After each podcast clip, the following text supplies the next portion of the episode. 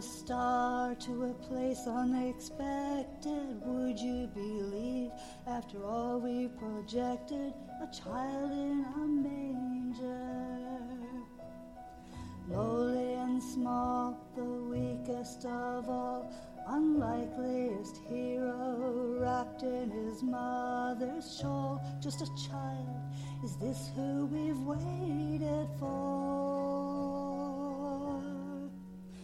'Cause how many kings stepped down from their thrones? How many lords have abandoned their homes?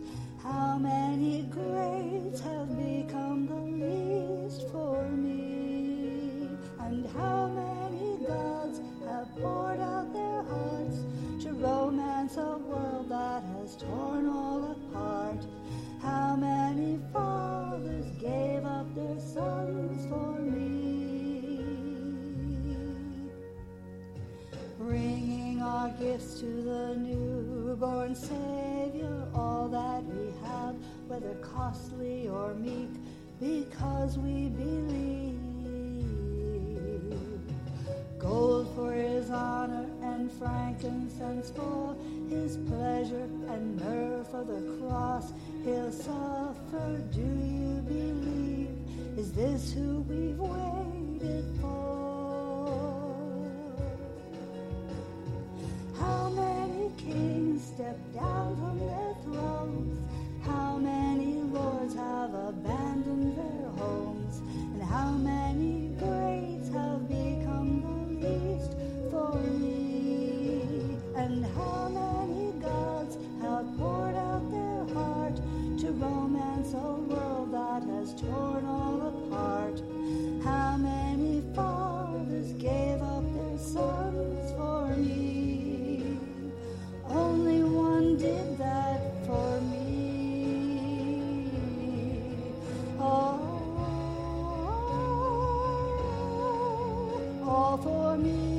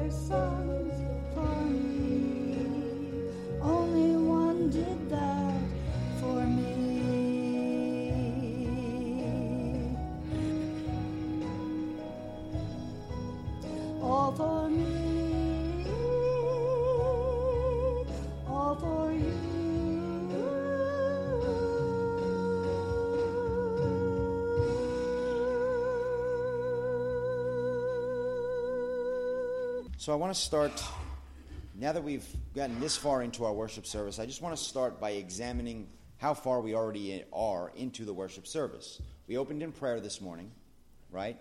That was, again, the, the reminder that we're the undoing of our week, right? The moment where we're settling ourselves here in the house of God, in the presence of God. Again, you might call it an invocation, right? That word kind of scares me. However, the word invocation is that we're inviting God to be in this place. That we're, you know, again, he was here before we got here, thank God.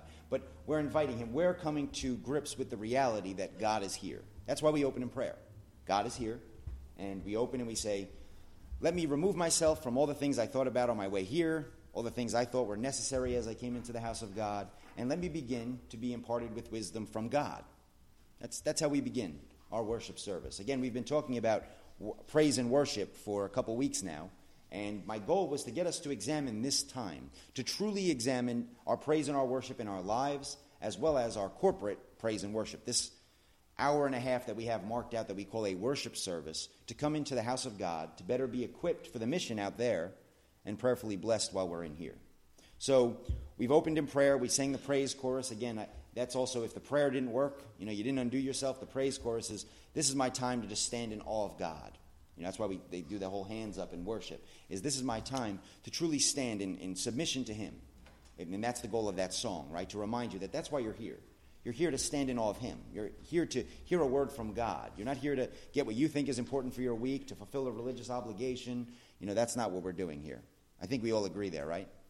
Okay, good. Amen. Amen.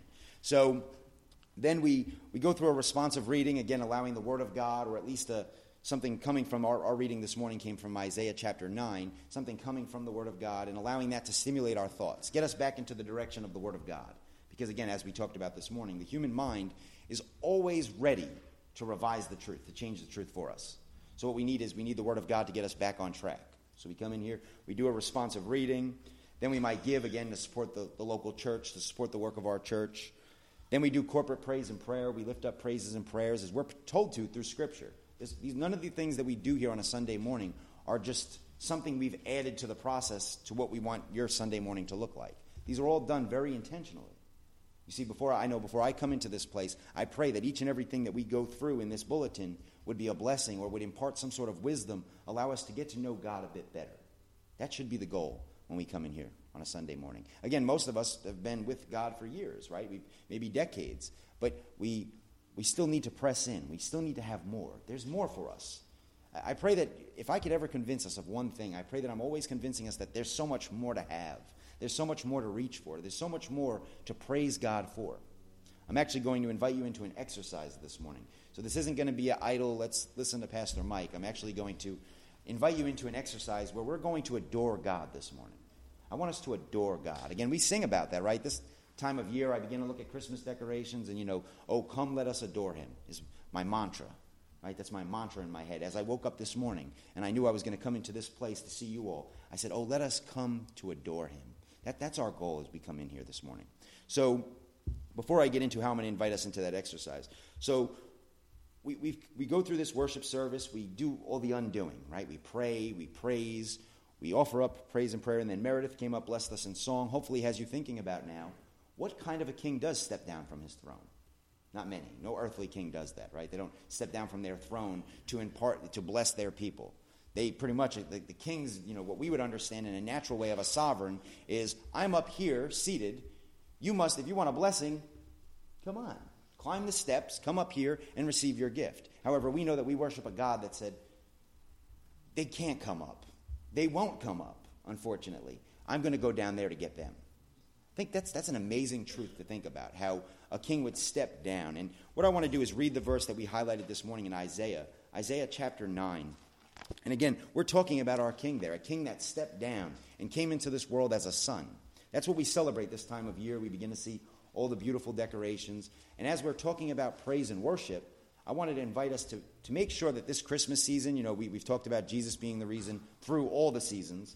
But I want to invite us to allow this to become, this Christmas season to truly become even more authentic, even more praiseworthy, even more of a worship in regards to our God, to truly allow us to understand all that this son being given to us, this king stepping down, what does all of that truly mean? How does it affect our praise, our pointing to him? How does it affect our worship, our standing in awe of him? Are we allowing it to do that? Are we maximizing the opportunity to look into the Word of God and truly understand what Christ has given us? That's the goal when we gather here on a Sunday morning. That should be our goal. So turning with me to Isaiah chapter nine, I just want to read that passage to us. Again, there's a beautiful promise here in regards to the Messiah.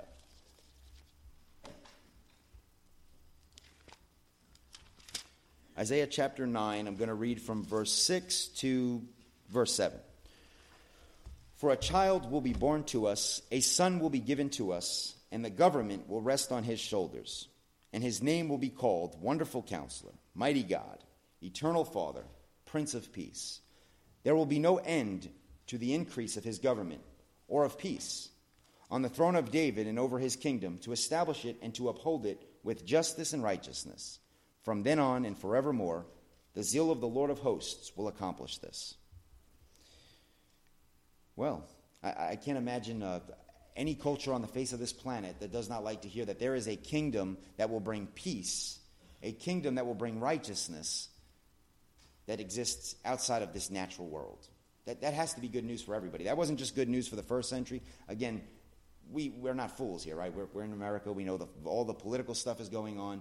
This is a hope for us. We have this, that there's a kingdom that is led by righteousness. There's a kingdom that is focused on peace, and that kingdom is given to us through Jesus Christ, a kingdom not of this world. Again, a reality we should all know. So I imagine most of you do know. Right? I imagine most of you came here today and you said, ah, the Christmas thing, we've done that. The son's going to be given to us. Son was born of a woman. We know that, right? Now what I want to do is, this is the, there's a thing called the Acts form of prayer, right? It begins with adoration, confession, thanksgiving, and supplication. Those would be your, your four acts, right? Your, your way of praying. I adore God. I confess to him. I thank him. And then I offer my supplications to him. Again, a very worthy way of praying. It, it's a good outline with the Our Father, the way that the Lord taught us to pray. And I want to invite us into that this morning. I'm sort of beginning, I'm beginning our message with the end in mind. Because on the first of the month, what we do is we gather here, we go through the message, and then we participate in the Lord's table. One of the things we do in the Lord's table is we examine ourselves, right? And I, I imagine each and every one of us examine ourselves in a little bit different of a way. Some of us might be a bit more critical.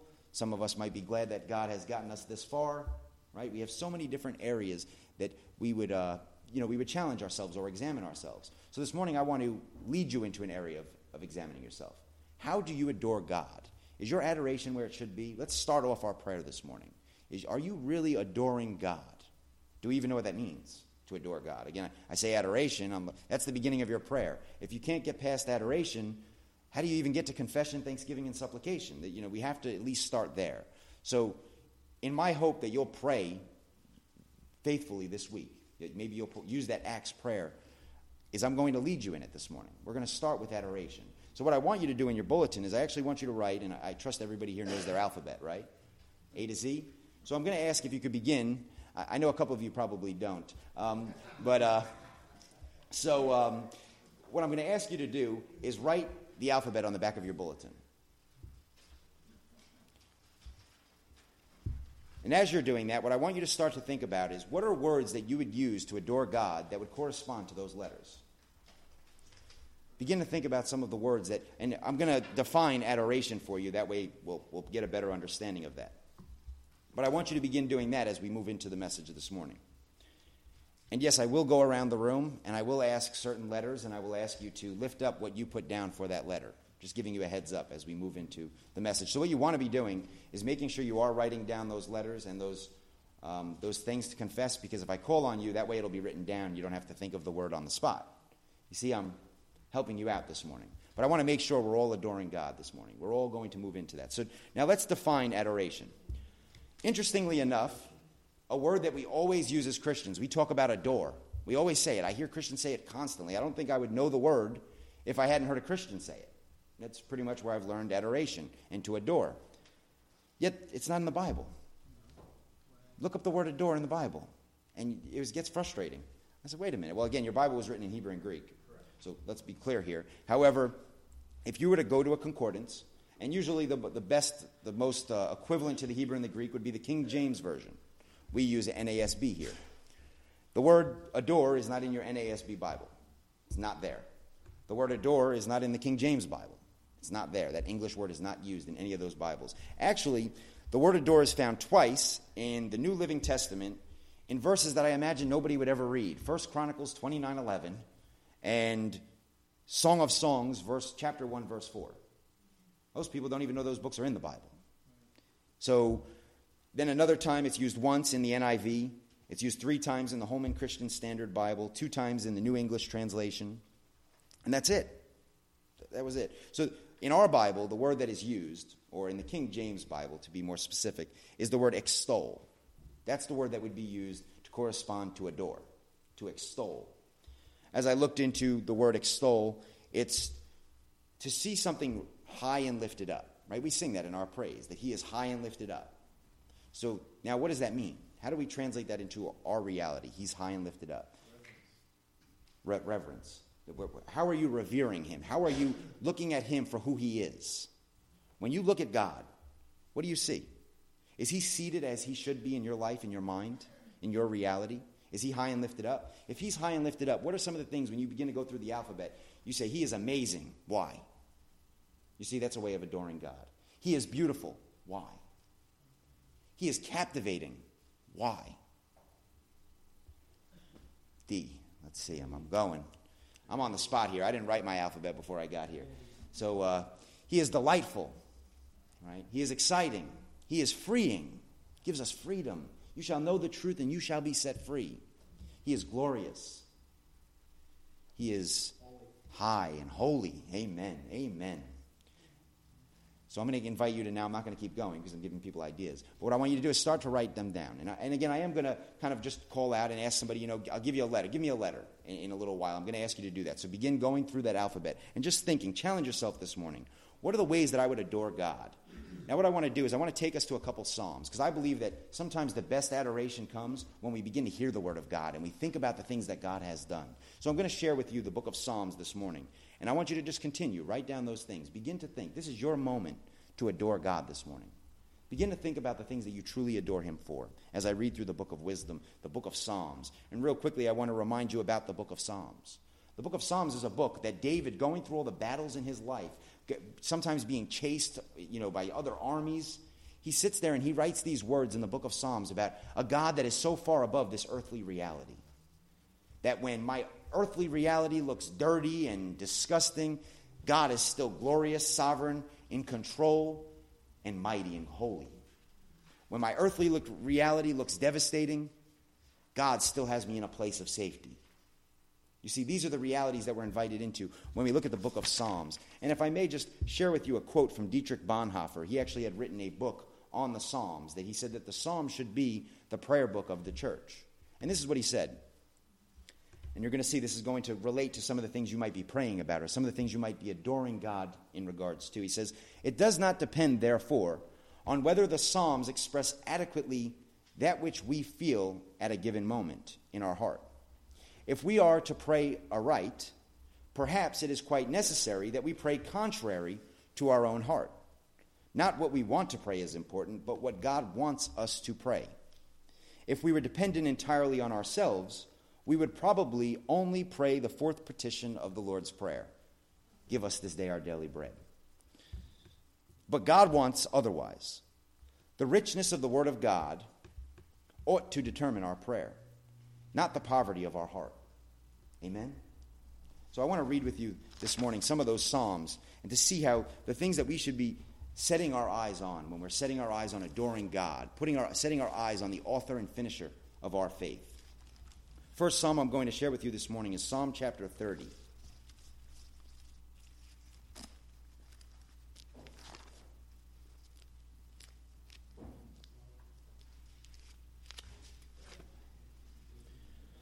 "I will extol you, O Lord, for you have lifted me up and have not let my enemies rejoice over me.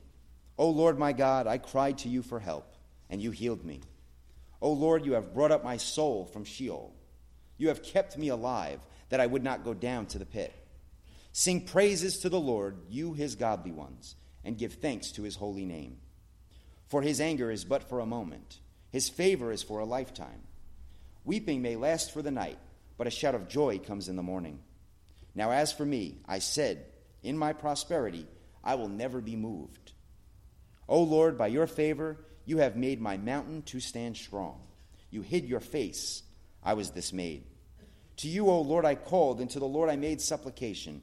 What profit is there in my blood, that if I go down to the pit, will the dust praise you? Will it declare your faithfulness?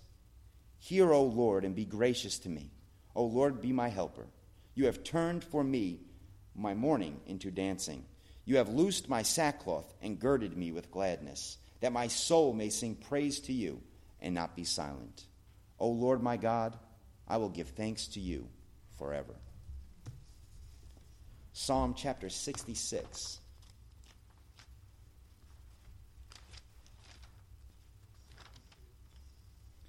"Shout joyfully to God, all the earth. Sing the glory of his name. Make his praise glorious. Say to God, how awesome are your works. Because of the greatness of your power, your enemies will give feigned obedience to you. All the earth will worship you, and they will sing praises to you. They will sing praises to your name. Come and see the works of God, who is awesome in his deeds toward the sons of men. He turned the sea into dry land. They passed through the river on foot. There, let us rejoice in him. He rules by his might forever. His eyes keep watch on the nations. Let not the rebellious exalt themselves.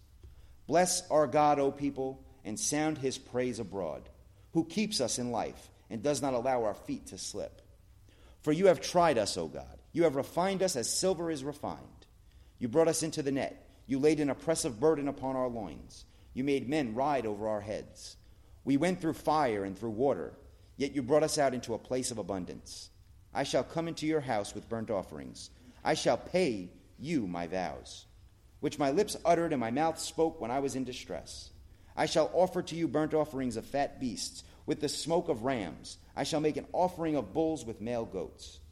Come and hear, all who fear God, and I will tell of what he has done for my soul. I cried to him with my mouth, and he was extolled with my tongue. If I regard wickedness in my heart, the Lord will not hear. But certainly God has heard.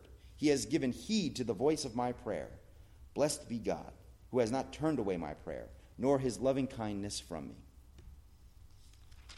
Psalm chapter sixty-eight. Let God arise, let his enemies be scattered, and let those who hate him flee from before him. As smoke is driven away, so drive them away. As wax melts before the fire, so let the wicked perish before God. But let the righteous be glad. Let them exult before God. Let them sing, rejoice with gladness. Sing to God, sing praises to his name. Lift up a song for him who rides through the deserts, whose name is the Lord, and exult before him. A father of the fatherless and a judge for the widows is God in his holy habitation. God makes a home for the lonely. He leads out the prisoners into prosperity. Only the rebellious dwell in a parched land. O God, when you went forth before your people, you marched through the wilderness. The earth quaked, the heavens opened, rain at your presence. Sinai itself quaked at the presence of God, the God of Israel. You shed abroad a plentiful rain, O God. You confirmed your inheritance when it was parched. Your creatures settled in it. You provided in your goodness for the poor, O God. The Lord gives the command. The women who proclaim the good tidings are a great host. King of armies, flee. They flee, and she who remains at home will divide the spoil. When you lie down among the sheepfolds, you are like the wings of a dove covered with silver, and its pinions with glistening gold. When the Almighty scattered the kings there, it was snowing in Zalmon. A mountain of God is the mountain of Bashan. A mountain of many peaks is the mountain of Bashan. Why do you look with envy, O mountains with many peaks, at the mountains which God has desired for his abode? Surely the Lord will dwell there forever. The chariots of God are myriads, thousands upon thousands. The Lord is among them, as at Sinai in holiness.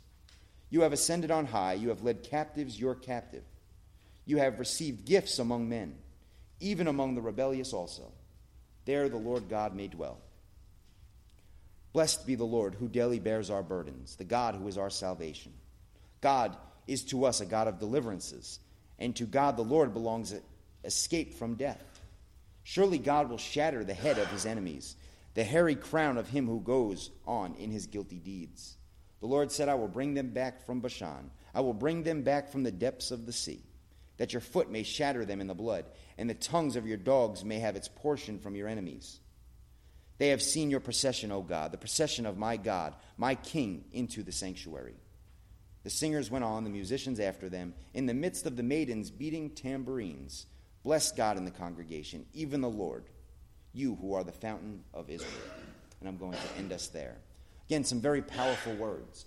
I hope that our prayers will become prayers like David's, that we would become a people that are marked by such a passion when we pray to God, that we would truly see that same passion, those strong words used in our prayer life. Maybe not the same words, maybe not the same pictures. I, I hardly imagine many of you know what the mountains of Bashan are. However, you have your own realities. We have things that we're praying for. Are we praying with passion? Are you praying in spirit and in truth? Again, we talked about this a couple weeks ago, that just like our worship, our prayer life should be in spirit and in truth. Again, spirited, passionate, and done in truth, done in regards to that relationship we have, because he is the truth. So, meaning, are, are we being passionate? Are we bringing our prayers and our praises to the right place? Are they going to the truth, or are they summed up in falsehood? Are they just what we have conjured up in our mind of what we should be praising God for and praying about? Are they being done in truth? That's what we want to challenge ourselves with. I was excited that Dietrich Bonhoeffer said that whenever the book of Psalms is abandoned, an incomparable treasure vanishes from the Christian church. With its recovery will come unsuspected power.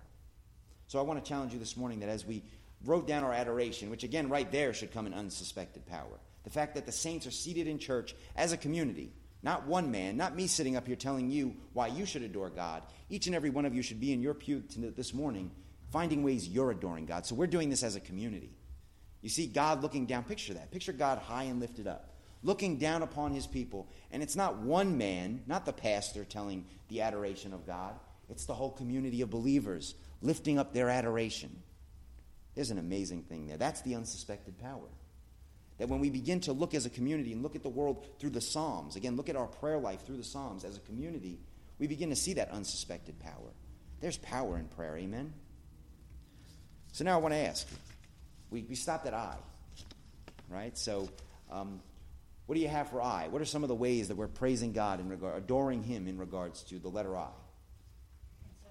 Inseparable. And I, I know you all know the alphabet, right? Let's keep them going. J? Jesus.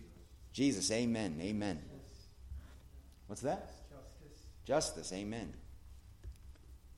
K? I had to say the alphabet in my head here. Jubilant. King, jubilant, amen. Kind. Kind. How about L? Where are we at with L? Loving, Loving amen. Long suffering. Loyal. Loyal, amen. Lamb. Lamb, life, amen. M. Amen. Amen. You hear that? Come on. This is great. Merciful. Merciful. Amen. Amen. Mighty. Majestic. Amen. N. Near. Near. Amen. Newness. I have newness. Newness. Amen. Never ending. Amen. Nurture. Nurturing. Amen. O. One. Amen. Amen. He is one. All right. Omniscient. Amen. Omnipresent, right? Omnipotent. There it was. I was looking for that other one. I knew there's those three, right? Amen. Amen. Uh, P. Peaceful. Peaceful. Amen. Praiseworthy. Amen. Prosperous. In the pulpit. Amen. Thank God God is here. Amen. Good deal. Prince of Peace, amen, amen. Q. Quiver of blessings. Quiver of blessings, good deal, amen, amen. Quiet. He's quick because he will not tarry. Quick, amen, amen. A God that is on time. Go figure. Look at that, amen. All right, uh, Q R. Righteous. Rescuer. Rescuer, amen. Sorry. Resurrection, amen, amen. Sorry? Rose of Sharon. Rose of Sharon. Amen. Amen. All right. T. Trustworthy. Trustworthy. Truthful. True. Amen. Triumphant. Amen. What's that? Amen. Amen. Sorry, Meredith? S. Sorry. Yeah, S. See, I, I told you somebody didn't know it. Sovereign. Amen. Salvation. You. Universal. Understanding. What's that? Unfailing. Amen. Understanding. Ultimate. Amen. V. Victory. Amen. Vicky. Amen. God is alive in Vicky, though. Amen. Amen. W. Wonderful. Amen. Worthy. Amen.